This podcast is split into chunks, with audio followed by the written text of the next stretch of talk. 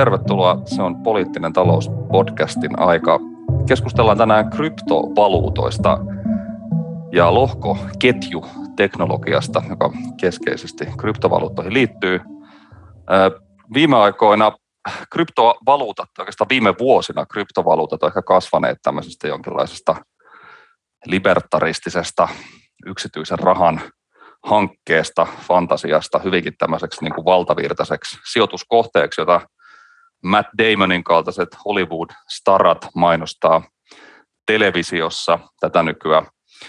Mutta viime aikoina kryptovaluutat on olleet kuitenkin aika kovilla. Mm, Bitcoinin varmaan niin tunnetuimman kryptovaluutan arvo on tullut ryminällä alas viime kuukausien aikana. Samalla erilaiset sääntelijät, mm, keskuspankit, valtiovarainministeriöt on entistä kiinnostuneempia kryptovaluuttojen sääntelystä. Tietysti tämä kryptovaluuttojen louhimisen edellyttämä energiamäärä on ikään kuin oma, täysin oma ilmastopoliittinen ongelmansa.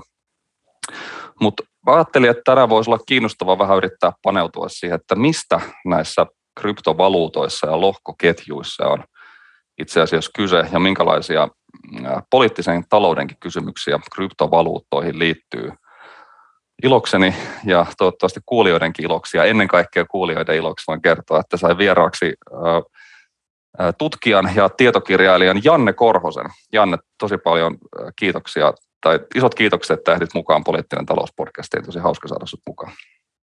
No, kiitos kutsusta. Kiva olla täällä tuota, juttelemassa tämmöisestä, tämmöisestäkin aiheesta. Kyllä. Täytyy sanoa, että toi sun taannoinen, mä en nyt tarkalleen muista milloin se on sun mainion Twitter-ketjusi kryptovaluutoista kirjoitit, niin se on oivallinen, oivallinen tietolähde kaltaisille niin kryptomaallikoille kyllä jotenkin siihen, että mistä kryptoissa ja lohkoketjuissa on oikeasti kyse ja minkälaisia ongelmia ja ehkä hypeä ja petettyjäkin lupauksia näihin liittyy. Mutta mä voisin Janne tosiaan aloittaa tällaisella hyvinkin yksinkertaisella kysymyksellä, niin joka ainakin mua vaivaa. Mä voin ehkä jotenkin aina olla erilaisissa keskusteluissa ymmärtävinä niin jotain, jotain niin kuin kryptovaluutoista ja lohkoketjuteknologioista, mutta kysyn sulta suoraan, että mitä, miten sä niin kuin määrittelisit, mitä kryptovaluutat on ja miten nämä, miten nämä niin kuin lohkoketju, blockchain-teknologia kryptovaluuttoihin liittyy? Joo, tota, kryptovaluutoilla nyt tarkoitetaan sitä tällaisia, tota, sanoisinko rahakkeita, mitkä on, mitkä on niin levinneet tämän ensimmäisen kryptovaluutan, eli bitcoinin vanavedessä vuodesta 2009 saakka. Ja tota, ää, kyseessähän on siis tämmöinen tiettyjen piirien pitkään elättelemän haaveen käytännön toteutuminen. Eli, eli tota, ää, saatiin aikaan sellainen tekniikka, millä voidaan pitää kirjaa melko luotettavasti siitä, että kuka omistaa mitäkin, ilman että periaatteessa tarvitaan mitään sellaista luotettavaa kirjanpitäjää, johon kaikki nämä järjestelmän osapuolet voisivat jotenkin luottaa. Eli siis kryptovaluutoissa on kyse siitä, että on onnistuttu kehittämään sellainen jonkinlainen kirjanpitojärjestelmä, mikä pystyy pitämään kirjaa siitä, että miten paljon vaikka jotakin tämmöistä arvoketta mm. kukin käyttäjä omistaa. Ja tekemään se sillä lailla, että kenenkään ei periaatteessa tarvitse tuntea ketään sieltä ja kaikki voivat olla silleen periaatteessa epäluotettavia. Voidaan lähteä siitä, että kaikki yrittää vedättää, vedättää siinä itselleen jotakin, mutta että se itse kirjanpito on silti silleen kohtuullisen turvallista, eli että kukaan ei pääse väärentämään sinne kirjanpitoa, että minäpä nyt omistan sata kertaa enemmän rahaa kuin eilen. Eli, eli tämä, tämä siis nämä kryptovaluutat siis perustuu toisin sanoen tällaiseen tietokantaan, mikä on kyetty hajauttamaan ää, tuhansille toimijoille siten, että kukaan ei, yksittäinen taho mm. ei sitä näin teoriassa hallitse. Ja tämä lohkoketjuteknologia nyt on se avain tässä, että se on niin tavallaan tämä tekninen ratkaisu, millä tämä on onnistuttu toteuttamaan. koska ei ole ihan yksinkertainen teknologinen ongelma se, että, että saadaan rakennettua sellainen tietokanta, että mikä voidaan hajauttaa, mutta mitä silti on vaikea silleen, ää, minkään toimijan vääristää omaksi hyväkseen. Ja sinänsä nämä monetkaan asiat, mitä esimerkiksi näissä lohkoketjutekniikassa ja kryptovaluutoissa on taustalla, ne ei ole hirveän uusia.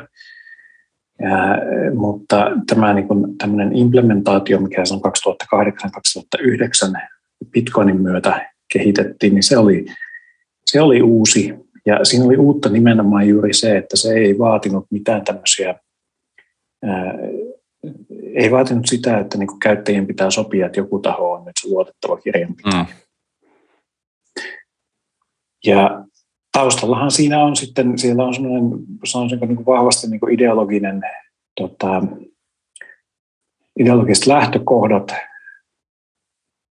Taustalla oli hyvin vahvasti sellaisia henkilöitä, jotka piti esimerkiksi niin kuin, valtioiden tätä rahamonopolia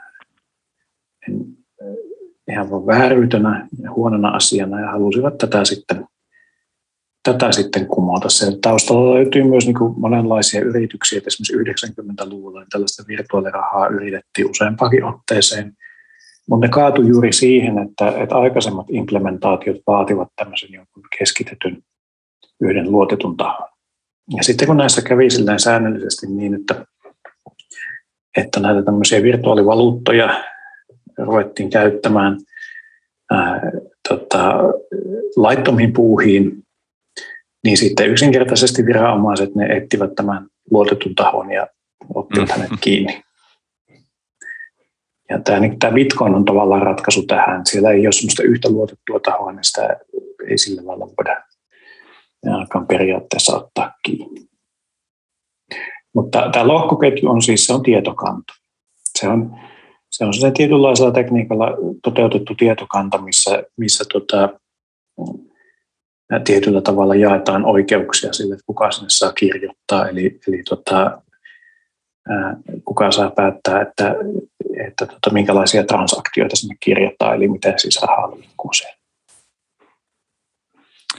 Tuota, oli paljon jo tosi kiinnostavia teemoja ihan tavallaan tästä jotenkin tästä desentralisaation hajauttamisen ja sitten tästä luottamuksen ongelmasta lähtien ongelmasta, johon tätä blockchainia ja kryptoa tai joihin, se, joihin sen näht, niiden nähtiin niin kuin vastaavan.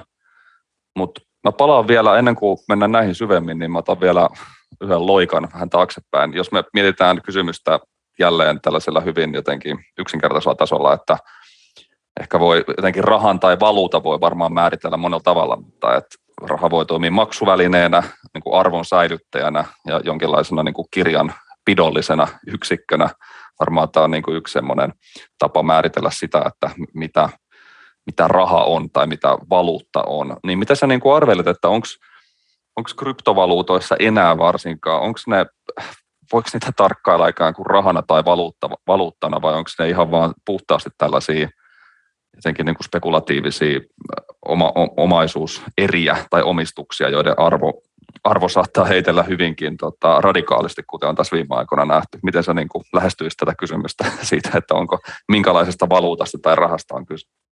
No siis kaikki tietysti määritelmät rahalle on hieman subjektiivisia, että ei mikään niin kivitaulussa lue, että rahan pitää olla juuri tällaista, että tietenkin jos halutaan sopivasti määritellä, niin voidaanhan me määritellä mitä tahansa melkein rahaksi, että no, rahana on käytetty, käytetty simpukankuoria ja myllynkiviä, mm.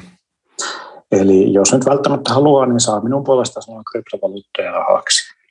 Mutta jos nyt katsotaan silleen niin kuin reaalisesti, että mitä niillä tehdään, niin ihan siis on puhuttu nyt 13 vuotta siitä, miten nämä mullistaa ihan kaiken tämmöisen rahaliikenteen ja syrjäyttää dollarin ja kaikki kansalliset valuutat käytännössä, niin, niin tota, esimerkiksi Bitcoin prosessoi noin 27 000 transaktiota päivässä – Eli mikä on todella paljon vähemmän kuin mikään tämmöinen keskikokoinen pankkikaan tekee.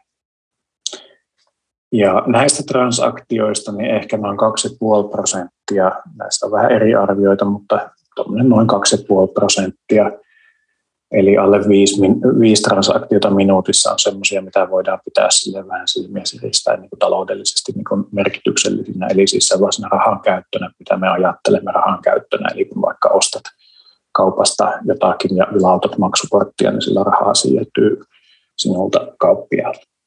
Niin tällaista on tästä varsin pienestä transaktioiden volyymista, niin on ehkä se 2,5 prosenttia.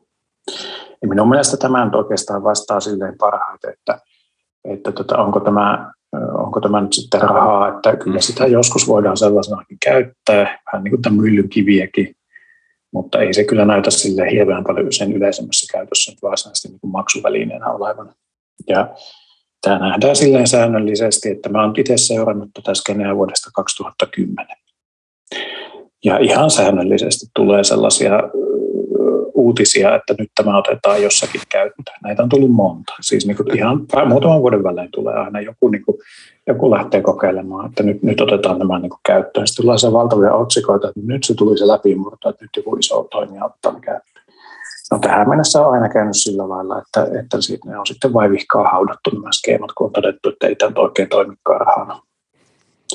Eli käytännössä nyt niin kuin, ei siinä niin kuin, mene kovin pahasti vielä, jos sanoo, että nämä on tämmöisiä spekulatiivisia tota, omistuseriä, minkä pääasiallinen käyttö on se, että niitä pidetään ja ne koitetaan saada myytyä kalliimmalla kuin mitä niistä itse maksaa. Mm, mm.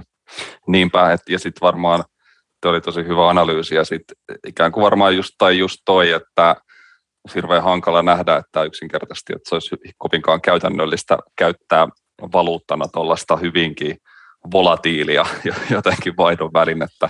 Ja sitten toiseksi tietysti semmoinen, semmoinen yksinkertainen seikka, että voi kuitenkin tavallaan ajatella, oli sitten samaa tai eri mieltä tavallaan näiden valtionrahakriittisten niin kuin libertaarien kanssa, niin kuitenkin se, että valtio kerää veronsa ja muut maksunsa tietyssä valuutassa, niin se myös yksinkertaisesti luo sille, luo sille niin kuin valuutalle tietyn tällaisen niin kuin käytettävyyden ja sellaisen, että kaikkien on kuitenkin viime kädessä sitä euroa tai dollaria tai mikä se onkaan, niin haalittava tavallaan käyttöönsä. Ja, ja näissä sitten myös se kryptojen ikään kuin arvo tavallaan mitataan kuitenkin markkinoilla. Joo, Joo tämä on vähän sellaista, että, että tota, yksi tämmöinen huomioarvoinen tota, seikka on se, että näitä kryptovaluuttojen mainoksia näkyy nykyään joka paikassa. Milloin olette viimeksi nähneet mainostettava euroja tai dollareita? ei rahaa yleensä tarvitse mainostaa erikseen. Totta. Ja tämä on tota, niin kuin sanoin, näitä, kyllä näitä voi silleen käyttää myöskin, myöskin tota maksamiseen. Se on vaan, että ne ei ole siinä ollenkaan kovin hyviä. Ne, ne tota, just niin kuin sanoin, tämä volatiliteetti on valtavaa siellä, siis ei ne oikein toimi rahan niin arvon säilytyksenkään hirveän hyvin niin mitä sitten jäljelle jää. On joitakin kohteita ihan epäilemättä, ja tähänkin varmasti, niin kuin, jos te avaatte kommentti, kommenttilaatikot tälle, niin varmasti tulee joku selittämään, miten tuossa tai tässä kohteessa tai tuossa tai tässä köyhässä maassa käytetään jotain kryptovaluuttaa ihan jatkuvasti maksamiseen. Varmasti näin on. Jo on joitakin tilanteita, missä se on vähiten huono ratkaisu. Se on vielä eri asia, kun sanoo, että se olisi kovin hyvä tai esimerkiksi kovin käytettävä sellaisissa mm. maissa, missä on parempiakin vaihtoehtoja. Kyllä, kyllä. Täytyy tosin sanoa, että niin, no, on kyllä hyvä pointti, että missä määrin näkyy rahaa mainostettava. Ehkä pikavippi. pikavippifirmojen mainokset on tätä nykyään lähinnä sitä, mutta ehkä ei ole ihan sama. Niin. Nekään sentään omaa valuuttaa kuitenkaan laske ainakaan vielä liikkeelle.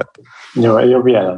Varmaan siis toiveita olisi, että sehän tässä on sehän tässä on, mikä kiinnostaa monia tällä, että kun, kun tällaista perinteistä finanssisektoria säännöstellään aika tiukasti. Syy siihen säännöstelyyn on se, että siis tämä finanssisektori ei ole ihan uusi juttu. Mm. Ja siellä on siis kantapään kautta semmoisen sanotaan viimeisen 150 vuoden aikana opittu, että minkä takia tätä pitää säännöstellä.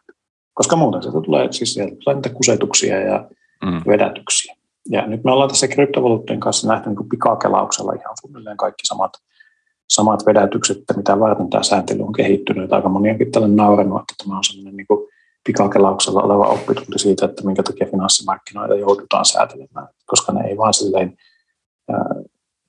jos siellä vallitsee viidakollakin, niin sitten se on kyllä semmoinen, että ei siellä kyllä paljon tavallisilla ihmisillä ole asiaa siinä. Mm, mm. Miten tota, tässä on hirveästi kiinnostavia teemoja, ja sä puhuit tuossa sun ensimmäisessä puheenvuorossa, kun sä taustatit, taustatit tätä jotenkin tätä lohkoketjua ää, hake, yrityksenä jotenkin hakea ratkaisua tähän luottamuksen tai ehkä tähän epäluottamuksen ongelmaan, että ei tarvitsisi enää sitä yhtä sellaista luotettua instituutiota, instituutiota jonka varaan sen kirjanpidon tavalla voi ikään kuin jättää, niin se vielä vähän avata tätä. Ja sitten ehkä semmoinen niin kriittinen jatkokysymys, että onko tämä onko tämä käytännössä näin, että lunastaako tämä lohkoketju ja kryptot sitten käytännössä tämän lupauksen vai onko siellä sitten kuitenkin joku, täytyykö siellä, onko siellä joku, johon sitten kuitenkin no, täytyy luottaa tai joku, joka sitä sitten viime kädessä ikään kuin käsittelee tai on siellä sellaisena takuu, takuuhenkilönä vai miten sä tätä lähtisit niin kuin avaamaan? Joo, tota, tämä on tosiaan se, on se valtava iso lupaus, mitä niin kuin mäkin olen saanut vaikka kuinka monta kertaa kuulla, että tämmöinen hajautettu ja ratkaisu on aina automaattisesti parempi kuin keskitetty. Perustelujahan näille ei sille ihan hirveästi yleensä esitetä, vaan otetaan sillä tavalla opin kappaleena, että näin on. Ja tota, kyllähän siis, jos me katsotaan sille, että miten vaikka Bitcoin toimii, niin, niin, niin periaatteessahan tämä on totta. Eli siis siellä, siellä tota, sitä pystyttäisiin käyttämään sillä tavalla, että, että tota kaikki, ää, että sen tavallaan se valta päättää siitä esimerkiksi, että miten sitä bitcoinia niin kuin vaikkapa kehitetään, että minkälaisia muutoksia sen koodiin tehdään, että tämä valta olisi aidosti hajautettu. Mutta käytännössä on sitten huomattu, että koska tämä ongelma, eli tämä niin kuin tämän hajautetun luottamuksen ratkaiseminen, niin se ei ole ihan yksinkertaista, niin käytännössä on voitu huomata, että, että semmoisesta kolmiosta, että missä jos yhteen kolmion kulmaan laitetaan, laitetaan vaikka turvallisuus, yhteen kulmaan laitetaan käytettävyys tai nopeus ja yhteen kulmaan hajautus. Niin näistä voidaan tavallaan silleen niin kuin johonkin kohtaan tai kolmiota pitää tehdä sitten, kun suunnitellaan uutta kryptovaluuttaa, niin pitää sitten sijoittaa itsensä. Näitä kaikkia ei voi maksimoida yhtä aikaa. Eli jos me halutaan vaikka maksimoida hajautus, turvallisuus, käytettävyys kärsii.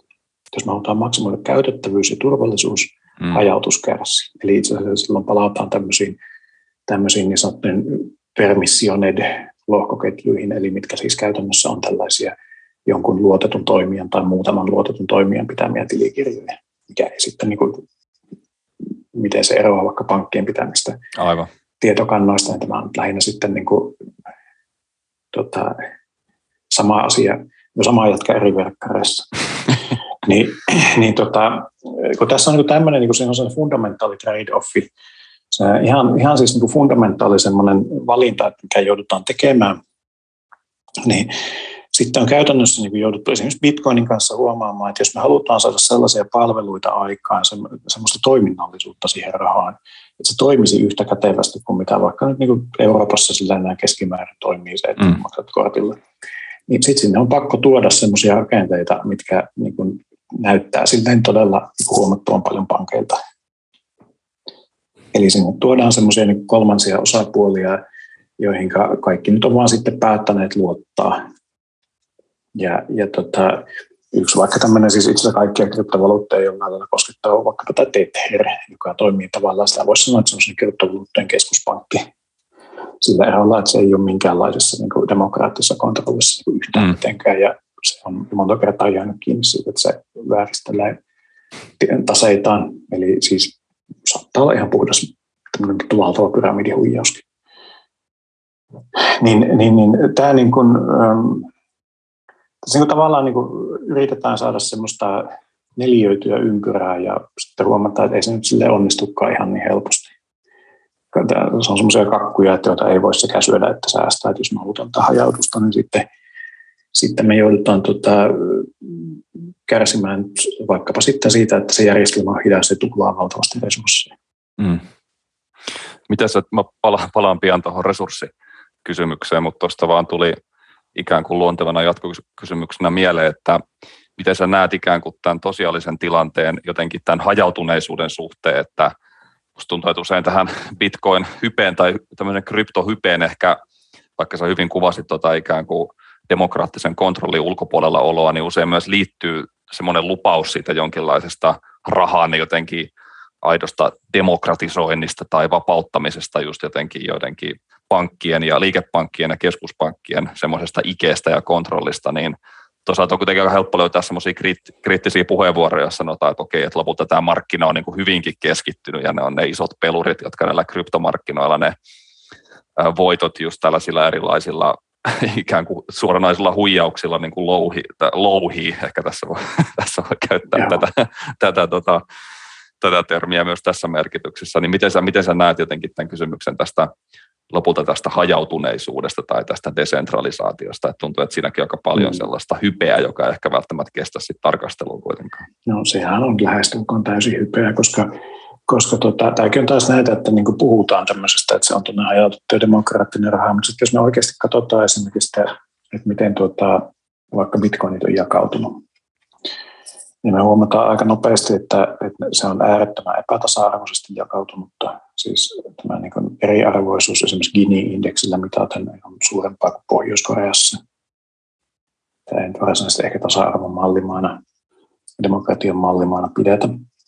Eli käytännössä siellä on niin muutamia semmoisia ehkä joitakin kymmeniä isoja toimijoita, joilla on silleen päätynyt niin paljon rahaa ja valtaa, että että tota, on erittäin hyviä syitä uskoa, että esimerkiksi markkinamanipulaatio, jolla niin pyritään mm.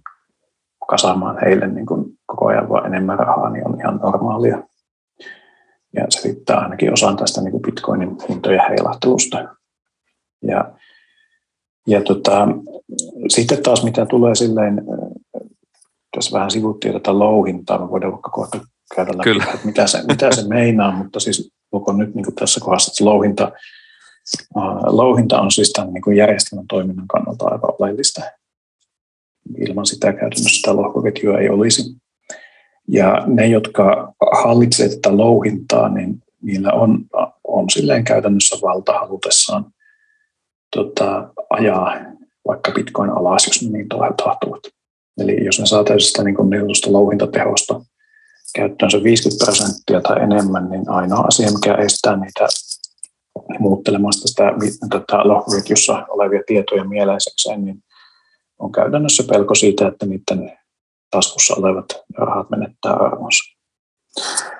Ja tällainen tilanne on siis ollut jo pitkään, että niin kuin ihan muutama tämmöinen louhi, suurin tämmöinen niin kuin, tuota, yhteenliittymä, jotka tätä louhintaa tekee, niin niillä on tämä enemmistövalta käytännössä.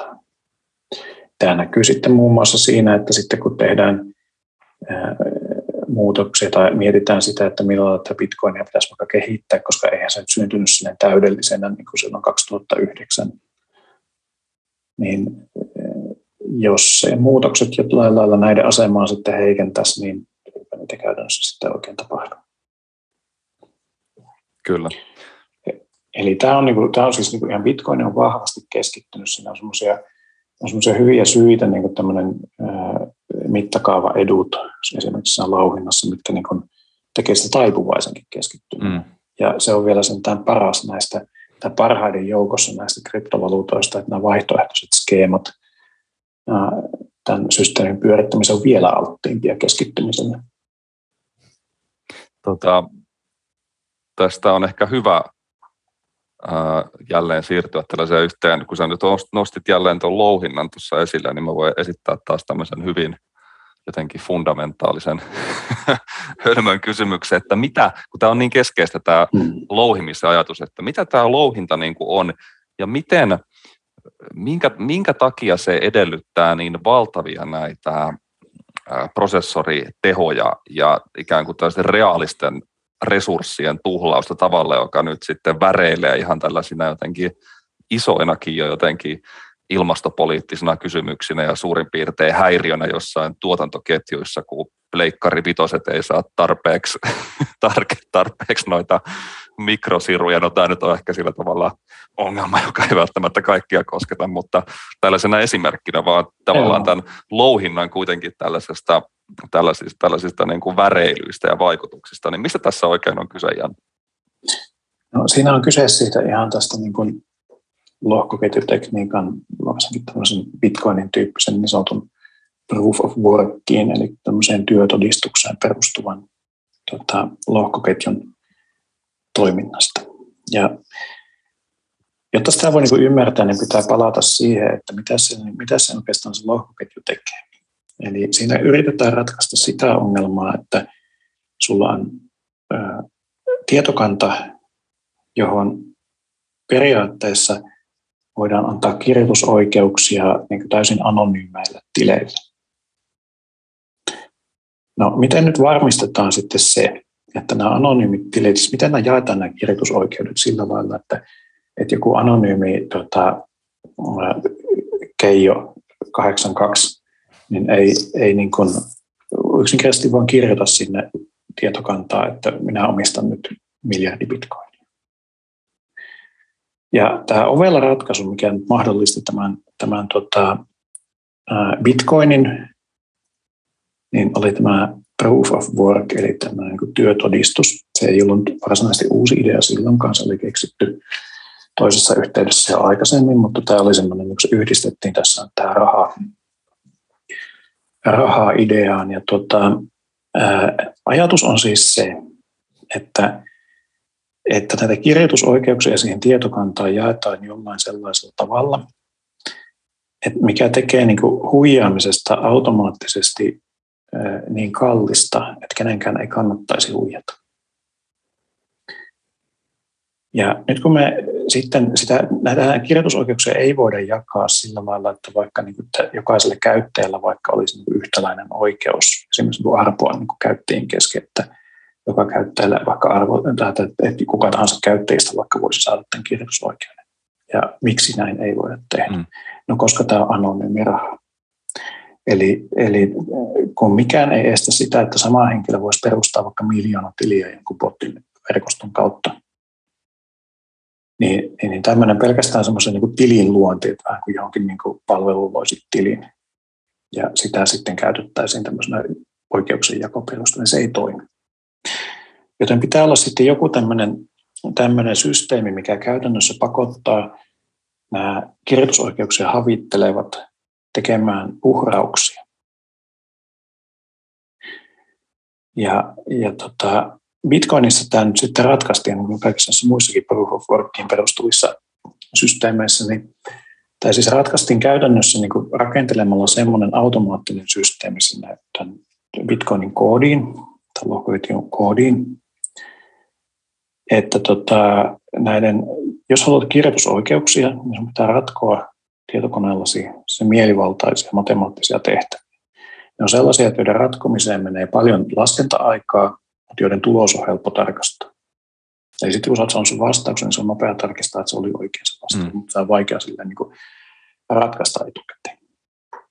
Ja tota, ää, käytännössä niin kuin aina se, joka niin kuin saa sen ratkottua näitä niin kuin nopeammin, niin se saa niitä kirjoitusoikeuksia. Ja näistä saa sitten nykyisellään niin kuin näistä saa sitten pienen palkkion myöskin siitä, että on tämä, niin kuin, se on niin kuin palkkio siitä, että on, on tota, saanut sen kirjoitusoikeuden, koska se kirjoitusoikeuden saaja siis se sitten tekee tavallaan niin kuin sen kirjaukset sen tietokantaa, että kukaan nyt niin kuin siirti rahaa minnekin. Niin, eli he on niin kuin keskeisen tärkeää tällaisen lohkoketjun ylläpitämiseen. Ilman heitä niin tämä koko homma niin pysähtyy kuin seinään. Ja Tämä on semmoinen tasapainottelupeli siinä, mikä on automatisoitu Bitcoinissa. Siellä on semmoinen algoritmi, joka haistelee sitä, se käytännössä seuraa sitä, että kuinka nopeasti sinne tulee niitä uusia ratkaisuja. Ja jos niitä ratkaisuja alkaa niin putkahtelemaan nopeammin, niin se kertoo tavallaan se algoritmille sen, että nyt on tullut tähän niin louhintaverkostoon lisää tietokonetehoa, eli mm. laskentakapasiteettia, koska siis näitä matemaattisten ongelmien ratkominen on sitä laskentakapasiteetista käytännössä kiinni. Niin, että nyt sinne on tullut niin lisää tätä laskentatehoa. Ja, ja tota, ää, sitten kun se niin kun tiettyjä rajojen, tota, tiettyjä rajoja vaikka nopeammin alkaa tulla niitä ratkaisuja, niin se algoritmista säätää automaattisesti näiden tehtävien vaikeusastetta. Ja se pyrkii pitämään sen semmoisena tasaisena sen vaikeuden. Ja nyt kun tämä toimii sitten sillä lailla, että sen pitä, sen, siinä on semmoinen niin tasapainottelupeli, että, että tota, ää, jotta vältetään houkutus siitä, että se hakkeroitaisiin tämä, tämä tota, lohkoketjus, puhutaan niin sanotusta sybilhyökkäyksestä, eli siitä, että joku toimija kasaa itselleen vähintään 50 prosenttia siitä louhijoiden laskentakapasiteetista, yhteenlasketusta kapasiteetista. Niin, jotta tämä niin kuin vältettäisiin, koska siis jos tämmöisen ylivoiman saa, niin sitten ei ole oikeastaan enää mitään estettä mm. sille, etteikö se voisi kirjoitella sen ihan mitä haluaa. Niin, niin, niin jotta niin kuin tällainen estetään, niin sen pitää jatkuvasti sen laskennan vaikeuden olla niin iso, että tämä 50 prosenttia tehon saavuttaminen vaatisi jotain rahanarvoisia resursseja enemmän kuin mitä sillä saisi sillä hyökkäyksellä niin irti siitä. Eli nyt jos silleen vaikka ajateltaisiin, että, että pystyisit niin teoriassa Bitcoinin tällä lailla hakkeroimalla tai sybilhyökkäyksellä hakkeroimalla, niin saamaan vaikka niin kuin 100 miljardia euroa. Niin, niin, niin sen pitää niin kuin jatkuvasti, sen pitää olla silleen käytännössä nyt sen, niin kuin sen ää, niin kallista, että sinun pitäisi käyttää miljardia yksi euroa siihen, että, että tota, saisit se hakkeroinnin tehty. Ja tästä nyt niin kuin varmaan tota, nopeimmat jo äkeet, mistä tässä tulee sitten ongelma. Käytännössä se, että miten paljon louhintatehoa siinä verkossa on, ja miten, tai siis se, että miten paljon se joutuu hukkaamaan jotain rahan arvosta se, se tota, verkko. Se riippuu siitä, että mikä on tämän bitcoinin tavallaan niin yhteenlaskettu arvo. Paljonko sillä niin hakkeroinnilla voitaisiin voittaa. Ja silloin kun niin bitcoinin hinta nousee, niin se meinaa sitä, että, että esimerkiksi louhinnasta saatavat palkinnot kasvaa. Ja sitten sen tulee niin kuin lisää näitä louhijoita. Ja tota, tota, tota, riski siitä, että, että tämä niin kuin ylittyisi tämä niin kuin 50 prosentin mm. kasvaa, joten se järjestelmä automaattisesti säätää vaikeutta ylöspäin. Sitten taas kun bitcoinin hinta laskee, niin osa näistä louhijoista, jotka joutuu maksamaan sähköstä ja tietokoneista, niin taas sitten lopettaa se homman, koska se ei kannata enää heille. Silloin taas tämä niin käytettävissä oleva laskentateho laskee, se algoritmi taas haistaa sen, että nyt hidastuu tämä toiminta ja helpottaa ne tehtäviä. Eli se pysyy tavallaan koko ajan aika vakiona se, että miten paljon sinne pitää haaskata jotakin arvokasta, estää, jotta niin kuin tällä haaskaamisella voidaan estää se houkutus siitä, että, että sitä niin kuin, se koko hoito hakkeroidaan. Ja tämä on ominaisuus, tämä ei ole vika. Mm. Sen täytyy toimia näin. Koska, koska tota, jos siinä ei olisi tällaista, niin sitten, äh, sitten tota, joku voisi sille varsin vaivattomasti kerätä jonkunlaisen sen bottiverkoston, niin ottaa haltuunsa vaikka miljoonia huonosti suojattuja tietokoneita niin tyyliin noista tiskikoneista lähtien, verkkoon kytketystä tiskikoneista lähtien, ja käyttää sitä sitten jonkunlaisen se hyökkäyksen tätä, tätä tota, Bitcoinin lohkoketjua vastaan. Ja tämä estää sen, että koska sen pitää tuhlata jotakin tällaista raha-arvosta siinä, sähköä ja elektroniikkaa, joka kuluu aika nopeasti tässä mm. puhki tässä käytössä, niin, niin tämä niin tavallaan sen estää. No, tähän on, silleen, tämähän on ollut sille alusta saakka tiedossa, että tämä on oikeastaan aika typerä systeemi, koska sitä ei ylipäätään tarvittaisi, jos voitaisiin luottaa johonkin semmoiseen keskitettyyn tahoon, joka, jolla olisi ne kirjoitusoikeudet. Että niitä ei jaettaisi sille anonyymeille tota, nimimerkkityypeille netissä. Mutta kun tämä taas on sitten vastoin sitä koko Bitcoinin ideaa, Mm. Että päästään eroon, Bitcoinilla halutaan päästä eroon näistä keskitetyistä Kyllä. tunnetuista toimijoista, niin tämä ei ole mahdollista. Tähän on sille esitetty kaikenlaisia ratkaisuja. Ja tota, ää, mä tutkin kaksi vuotta Tekesin rahoittamassa projektissa lohkoketjujen käyttökohteita tuossa 2016-2018. Me koitettiin etsiä kovasti sellaisia niin ongelmia, mihinkä tämmöinen niin kuin tämä tai joku muu tämmöinen lohkoketju vastaava juttu olisi ratkaisuja. Ei me kyllä oikein silleen löydetty mitään kovin järkevää. No on siis muutamia, ei se, ei se nyt aivan hyödytön ole, mutta ei siinä kaukanakaan siitä ole. Ja tota, silloin jo puhuttiin paljon, että ihan kohta minä hetkenä hyvänsä, että se siirrytään tämmöiseen niin kuin vähemmän resursseja tuhlaavaan varmennukseen nimeltä proof of stake. Eli miten se nyt suomentaisi sitten, että se on niin kuin siinä on kyseessä se, että, että tota, näitä oikeuksia saa käytännössä niin kuin suhteessa siihen, että miten paljon laittaa jotain arvokasta peliin. Mm. Eli tavallaan niin kuin sillä lailla, että, että sä, sä laitat, että okei, minä laitan vaikka niin kuin 50 tämmöistä killinkiä nyt peliin, ja jos minä niin kuin teen jonkun väärennöksen tähän, niin Miracle minut vie, syököön ja niin kuin nämä rahat vieköön. Ja tässä on se etu, että, että sen ei ole pakko olla sille yhtä tuhlailevaa niin näiden, näiden tuota, aineellisten resurssien kanssa. Kääntöpuolena on sitten, että se, se jos mikä edesauttaa vallan keskittymistä niille, joilla sitä rahaa on eniten laittaa siihen peliin. Mm. Koska se meinaa käytännössä sitä, että valta on sitten niille, joilla on eniten pelinappuloita. Ja tästäkin on puhuttu paljon esimerkiksi tämän niin kuin, äh, tota, toisen tämmöisen tärkeän kryptovaluutan Ethereumin, mikä on vähän muutakin kuin pelkkä kryptovaluutta tai yrittää olla. Kovasti on yrittänyt viimeiset kohta kymmenen vuotta. Niin, niin, niin siitä on puhuttu niin kuin melkein sen se kymmenen vuotta niin kuin siitä, että ne siirtyvät ihan minä hetkenä hyvänsä tähän perusteikkiin, mutta niin kuin, kyllä se näyttää vähän hitaalta edelleen, koska sekään ei ole ihan triviaali toteutettavaksi. Siinä on omia ongelmia ja tietoturva-aukkoja tulee mm. siinä sitten, että mitkä on osoittautuneet nekin vaikeiksi ratkaista periaatteessa se olisi varmaan ratkaistavissa, mutta taas nähdä milloin tämä tapahtuu. To, joo, toi on, toi on hurjan, hurjan tota, kiinnostava analyysi ja hyvin kuvasi tota dynamiikkaa, joka on tavallaan kiinteä osa tätä kryptoideologiaa, joka sitten kasvattaa näitä verkkokauppa.com-tilauksia, kun sitä prosessoritehoa täytyy saada, niin ehkä voisin vielä tarttua tuohon niin kuin ideapuoleen. Sä sanoit, että sä oot, tai sä oot seurannut tätä kryptoskeneä tässä jo jonkin aikaa, niin ja tuossa alussa tätä jo sivusitkin, mutta miten sä niin kuin luonnehtisit sitä, sitä yhteisöä jotenkin semmoisena ikään kuin ideologisena yhteisönä, tai minkälaiset sellaiset poliittiset ideat sitä ajattelua luonnehtii sun mielestä? Joo, tämä on hyvä kysymys. Mä lisään tähän vielä tähän louhintajuttuun siis sen, että koska tämä monesti kääntyy tämä keskustelu siihen, että kuinka paljon se kuluttaa sähköä, ja sitten ruvetaan puhumaan sitten, että kuinka paljon sitä sähköstä on uusiutuvaa, mm. ja väitetään esimerkiksi, että no se on sellaista sähköä, mitä ei muuten käytettäisi mihinkään. No nämä on lievästi sanottuna kyseenalaisia väitteitä, koska semmoisia niin sosiaalisesti hyödyllisempiä käyttötarkoituksia niin ei ole ihan hirveän vaikea keksiä maailmassa, missä niin kuin olisi polttava tarve vähän hiiliselle energialle.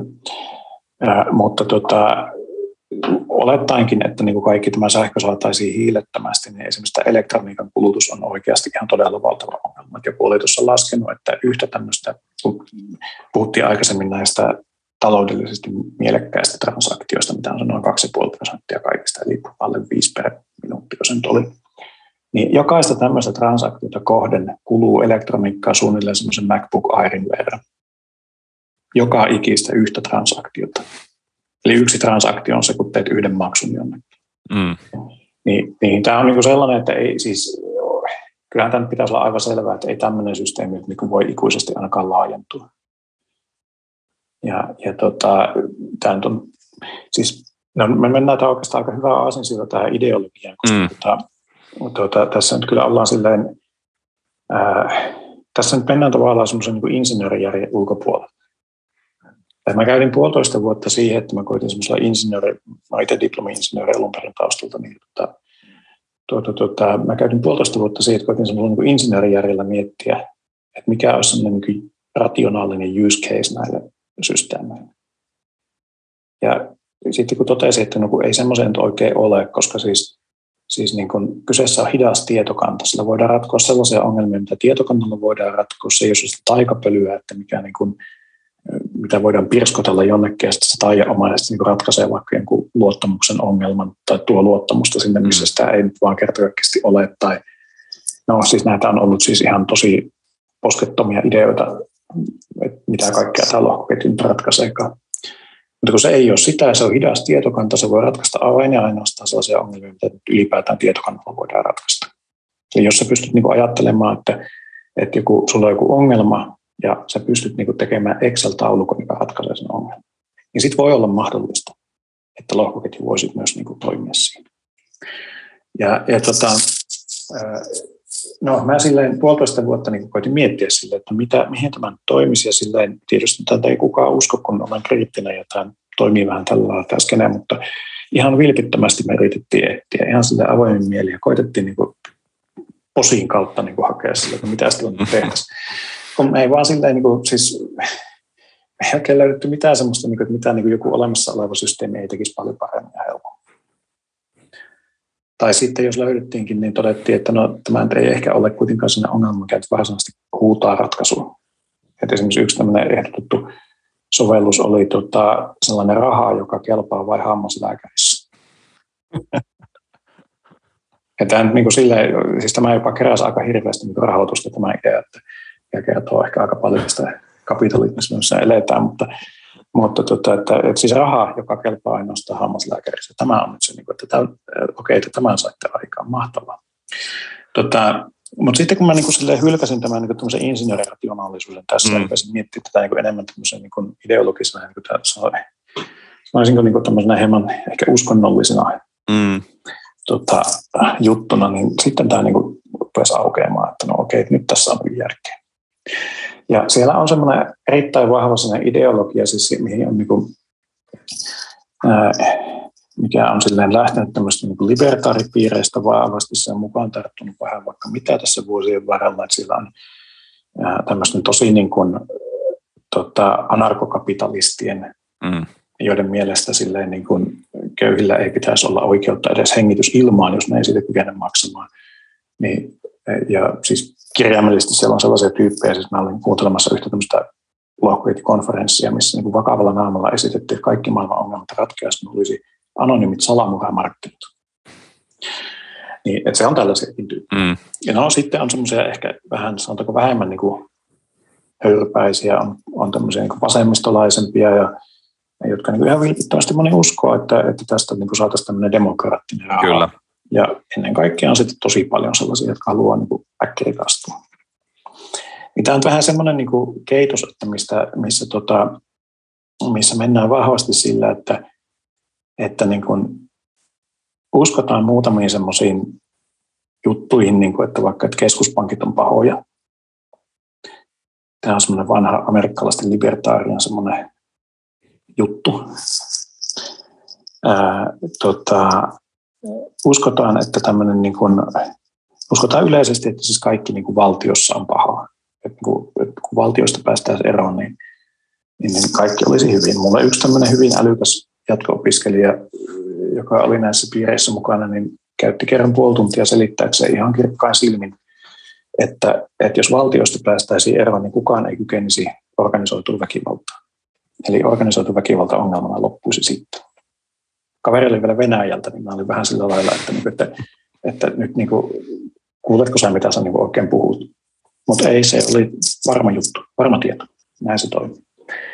Eli, eli täällä on niin tällaista, tällaista tota, ajattelua, että missä ehkä nyt silleen ei välttämättä ihan hirveästi silleen ajatella sitä, niin kuin tavallaan haeta semmoisia omaa näkökantaa vastaan sotivia tosiasioita, ja missä aika tehokkaasti osataan selitellä niin kuin kaikki asiat sille, että siis on sellainen vitsi, että niin kuin tapahtuu ihan mitä tahansa, niin löytyy joku, joka sanoo it's good for Bitcoin. Siis ihan mitä tahansa, niin se on it's good mm. for Bitcoin. Ja tota,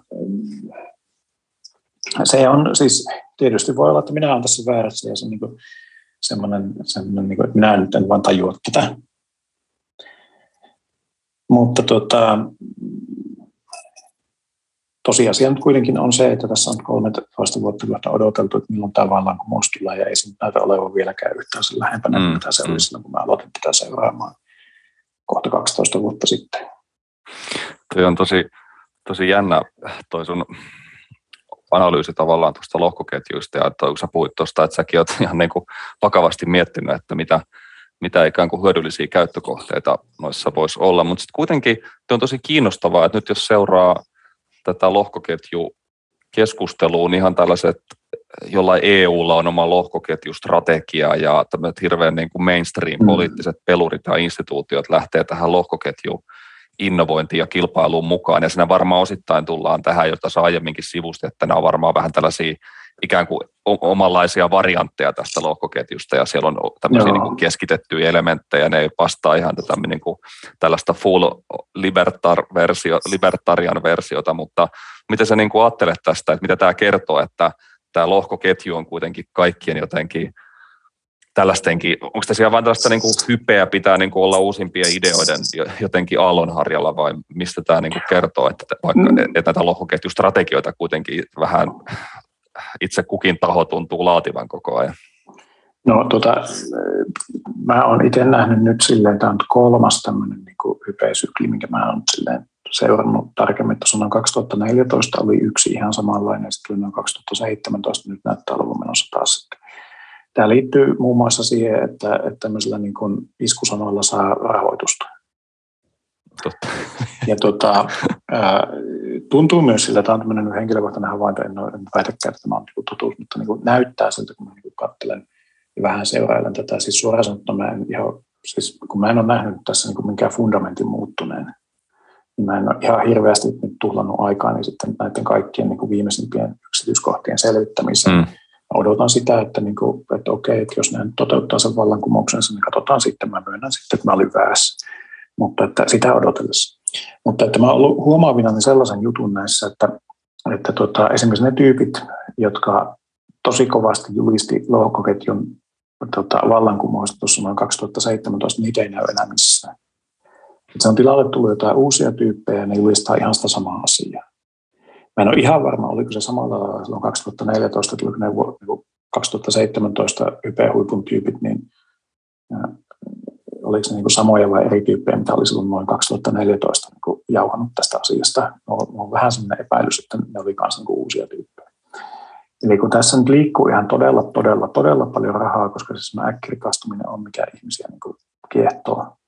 Ja tässä on silleen siis, jos, jos niin käy hyvä tuuri, niin joku aina tässä rikastuu niin, niin, niin näyttää vähän siltä, että tulee niin skeneen aina se uusia, jotka niin tavallaan ostaa sen legendan siinä, että mm.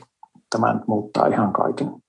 Sitten ne on muutaman vuoden siinä skeneessä osa sitten toteaa niin kuin minä, että nyt ei tämä kyllä nyt ehkä ihan ollutkaan sitä, niin kuin mitä luvattiin.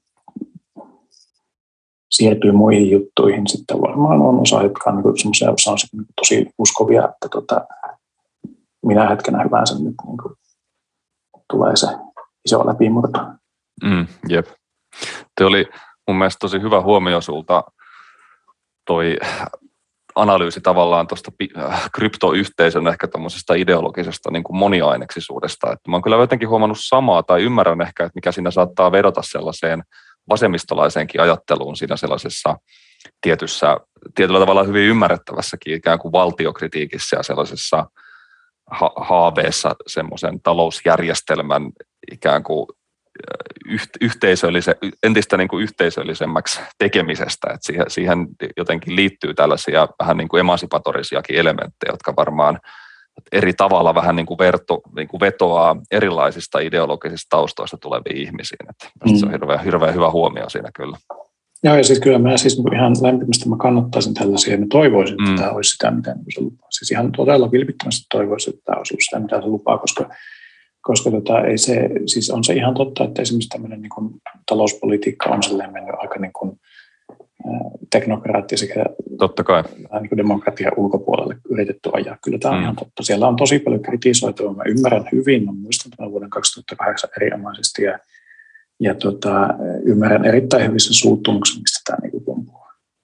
Kyllä. En mä toivoisin, että tämä toimisi, mutta kun tämä vaan silleen, ei niin kuin, siis en mä niin oikein parhaalla tahdolla sanoa, että tämä niin näyttäisi toiminnan. Ne ainakaan mitenkään mainittava hyvin. Paljon paremmin on selvinnyt esimerkiksi sellaiset kokeilut paikallisrahoissa, siis yksi mikä niin hakkasi nyt on Bitcoinin niin ihan 6-0 paikallisrahana, niin perustuu vaneerille painettuihin tämmöisiin rahakkeisiin toimi huomattavasti paremmin ja paljon vähemmällä tuhlauksella. Tämä Yhdysvalloissa kokeilivat jossain.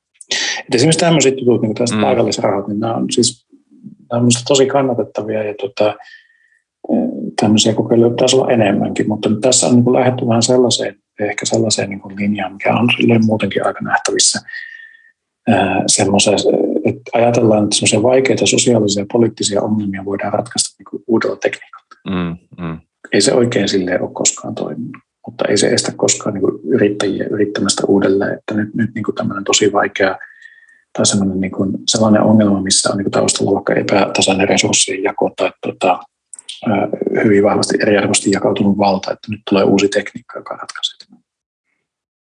kun mitä niin kuin todellisuudessa tapahtuu on se, että se vanhat vallan rakenteet, ne joilla on sitä rahaa tai mm. käy sinne hyvää tuuri, että ne kerää sinne alussa paljon rahaa, niin ne sitten päätyy vaan siihen sen tunkion päällimmäiseksi siinä uudessa systeemissä.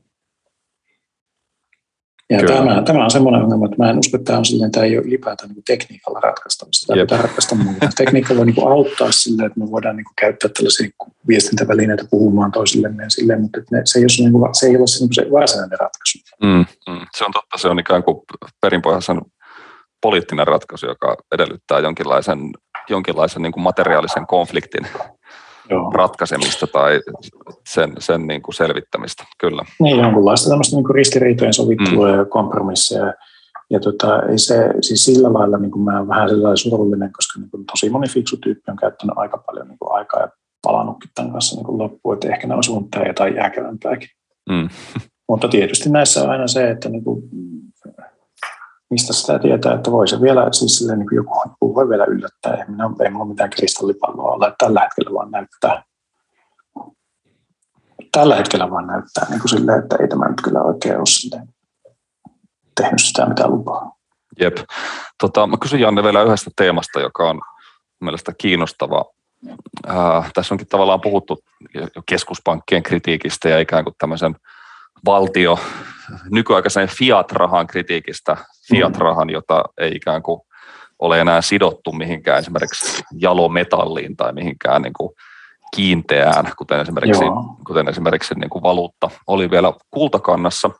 Ja tuntuu, että myös ää, tämän tällaisen niin kuin fiat-rahan kritiikki on tavallaan aika ominaista varmaan ainakin tietyille krypto, kryptoihmisille, niin jos mä nyt on tavallaan oikein ymmärtänyt, niin eikö tässä Bitcoinissa ole ikään kuin varmaan muissakin kryptovaluutoissa on ikään kuin haettu vähän tämän kaltaisia elementtejä, että, että sitä, sitä louhittavaa on ikään kuin jossain määrin tavallaan rajallinen määrä. Ja että, että näet, miten sä niin kuin näet tavallaan nämä yhteydet jotenkin just vaikka kryptovaluuttojen ja sitten jonkinlaisen niin kuin kultakannan tuommoisena rahajärjestelmänä niin tällaisten systeemien välillä? Mitä Joo. sä ajattelet tästä? No, tämähän on hyvin vahvasti, siis tämä on niin kuin, nimenomaan tuossa on yritetty tehdä digitaalinen kulta, siis tämä jopa niin kuin alun perin nämä varhaisimmat semmoiset niin nimetkin näillä niin oli Bitgold, taisi olla mm. ihan jossain vaiheessa jopa vähän aikaa käytössä, tässä ainakin jossain niin varhaisessa niin kuin, näissä viestiketjuissa niin käytettiin tällaista.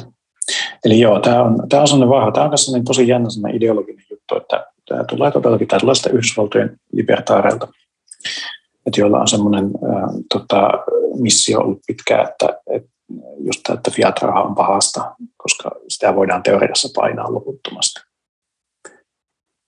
Ja no siihenkin liittyy semmoisia niin huvittavia juttuja, niin kuin se, että tämä keskuspankit ja pankkiirit on paha, niin se oli aika vahvasti tämän toisen maailmansodan jälkeistä koodikieltä, kun antisemitismi ei ollut mm. enää sitä äkkiä muodissa tietyistä syistä – niin yhdysvaltalaiset antisemiitit, niin ne julkaisi uudelleen tämän vanhoja, missä oli niin 30-luvulla tota, puhuneet juutalaisten salaliitosta. Ja ne vaan vaihtoi siihen, että keskuspankkien salaliitto. Sitten 90-luvulla niin nämä amerikkalaiset libertaarit löysivät nämä kirjat ja ne oli se, että tämä on tosi mahtavaa. Ne ei ehkä oikein tajunnutkaan, että mikä siinä niin oli se juoni ja mitä siellä oikeastaan kritisoitiin. Tämä, tämä on esimerkiksi tämmöinen, ei se nyt kaikkea selitä, mä väitä, että nämä on antisemitteja, nämä mm, kyllä mm. ne ei vaan ehkä niin kuin ihan kaikkea silleen tiedäkään, että mitä siellä taustalla löytyy.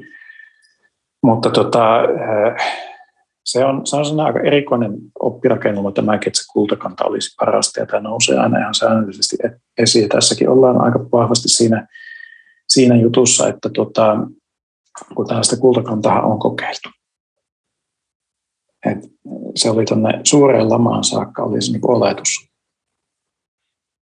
Ja se luultiin erittäin hyvistä syistä.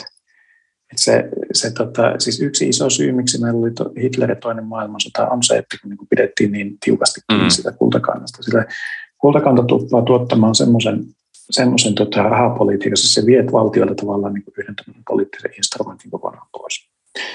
Ja se tuppaa työ, tuottamaan sitä vahvaa myötäsyklistä talouspolitiikkaa, että silloin kun menee hyvin, niin sitten niin kuin meneekin hyvin, sitten kun menee huonosti, menee todella huonosti, koska niin kuin valtion verotu, valtiolta niin kuin tavallaan ää, katoaa iso osa mahdollisuudesta tehdä tällä niin kuin fiat-rahalla politiikkaa, esimerkiksi niin kuin vaikka rahoittaa vaikkapa nyt työllisyystöitä sitten lamaa. Kyllä. Niin sitten siinä niin seuraa se, että sitten kun se tulee se lama, niin sitten se muuten on todella paha. Ja tästä on ihan siis empiriaa, että silloin kun on ollut kultakannassa tota, valtiot, niin lamat on ollut, niitä on ollut useammin, ne on ollut pahempia. Ja tämä nyt loppui sitten käytännössä siihen, että 30-luku ja toiseen maailmansotaan, jonka jälkeen niin kun ihan mielestäni aika hyvin perusteena todettu, että tällaista ei saa enää ikinä päästä tapahtumaan. 2008 käytiin hyvin lähellä, siis pelottavan lähellä. Ja jos silloin olisi ollut kultakanta käytössä, niin tota, on ihan mahdollista, että olisi tullut 30-luvulla lamaan pahempi rysähdys. Ja missä me sitten oltaisiin nyt, niin vähän pelottaa ajatellakin. Eli, eli tämä on niinku sellainen, sellainen tota idea, mitä on testattu, se on havaittu huonoksi. Se ei tietenkään estä niin kuin ihmisiä sanomasta, että, että ei kun oikeasti se olisi kaikista paras. Mutta sikäli kun minä tiedän, niin kyllä ei paljon ei löydy sellaisia niin kuin, tota, oikein mitään tota, asiaa oikeasti tutkineita, jotka olisivat sitä mieltä, että kyllä meidän pitää nyt kultakantaan palata. Silleen, kyllä tämä on tosi niin kuin sellainen pienen piiriharrastus. Ja näinhän, näinhän se oli, että siitä kultakannasta, koska se on tietysti demokratiassa, sitä on hirveän hankala ylläpitää, koska se tuottaa, niin kuin hyvin kuvasit, niin jatkuvasti ikään kuin sellaista deflatorista talouspolitiikkaa, mikä ei sitten tietenkään Joo. ihmisiä representatiivisessa demokratiassa hirvittävästi miellytä, niin sitä aina loikattiin vähäksi aikaa ulos, mutta sitten poliitikoilla päättäjillä oli kyllä aika pitkäänkin se kova into sitten oli nimenomaan ajatus, että pitää palata siihen vastuulliseen, jotenkin sen vakauden Joo. takaavaan kultakantaan kuitenkin, että se oli kyllä kiinnostavia syklejä ennen kuin sitten lopullisesti se, lopullisesti se systeemi romahti. Et tietysti mä, tietyllä tavalla voi ajatella, että jossain niin kuin eurossa vaikka jonkin aikaa oli tavallaan samankaltaisia elementtejä, että oli, että kun tavallaan tämä poliittisen rahan ongelmahan on aina ollut vähän tällainen jotenkin probleema, jota pitää jotenkin suitsia, että se täysin mm. semmoinen niin kuin poliittinen raha, jolla ei ole mikään ikään, mitään ikään kuin politiikan ulkopuolista sellaista jotenkin rajoitinta, niin se, se, se monen, monen mielessä näyttäytyy hyvin tavallaan niin kuin ongelmallisena, että siinä on tietysti niin kuin Joo, erilaisia vastauksia se, sitten kulloinkin haettu siihen. No se näyttää tältä, mutta kun tosiasia on se, että se raha on aina poliittista. Just näin. Poliittinen valinta, että, että, että päätetään, että, että sitä voidaan käyttää vain tietyllä tavalla. Ja siis se, se tuppaa olemaan kultakanta on sellainen valinta, että se tuppaa hyödyttämään paljon niitä, joilla on paljon rahaa. Ja se tuppaa olemaan hyvin huono niille, joilla ei ole kovin paljon rahaa. Että tämä nyt silleen selittää kyllä varmaan osan siitä, että miksi tietyt piirit tätä niin kuin mm. pitäisi mm. varmaan mielellään ottaisi kultakannan takaisin, mutta että se, että onko tämä millään lailla järkevää, niin tämä on toinen kysymys. Kyllä, kyllä. Hei Janne, kiitos tosi paljon. Tämä oli ihan superkiinnostava keskustelu. Musta tuntuu, että tähän, tähän on jotenkin hyvä, tähän teesiin rahan poliittisuudesta on mielestäni hyvä lopettaa tämä, tämä haastattelu. Kiitos Janne tosi paljon. Kannattaa tosiaan käydä lukemassa tuo sun mainio sitten blogitekstiksikin käännetty mm, tota, analyysi kryptoista ja niiden ongelmista. Mä laitan sen linkkinä tuonne ohjelmakuvaukseen. Mut oh, mahtavaa. Kiitos Janne vielä kerran vierailusta. Oli tosi mukavaa ja tota, kiitos kaikille podcastin kuuntelijoille myös.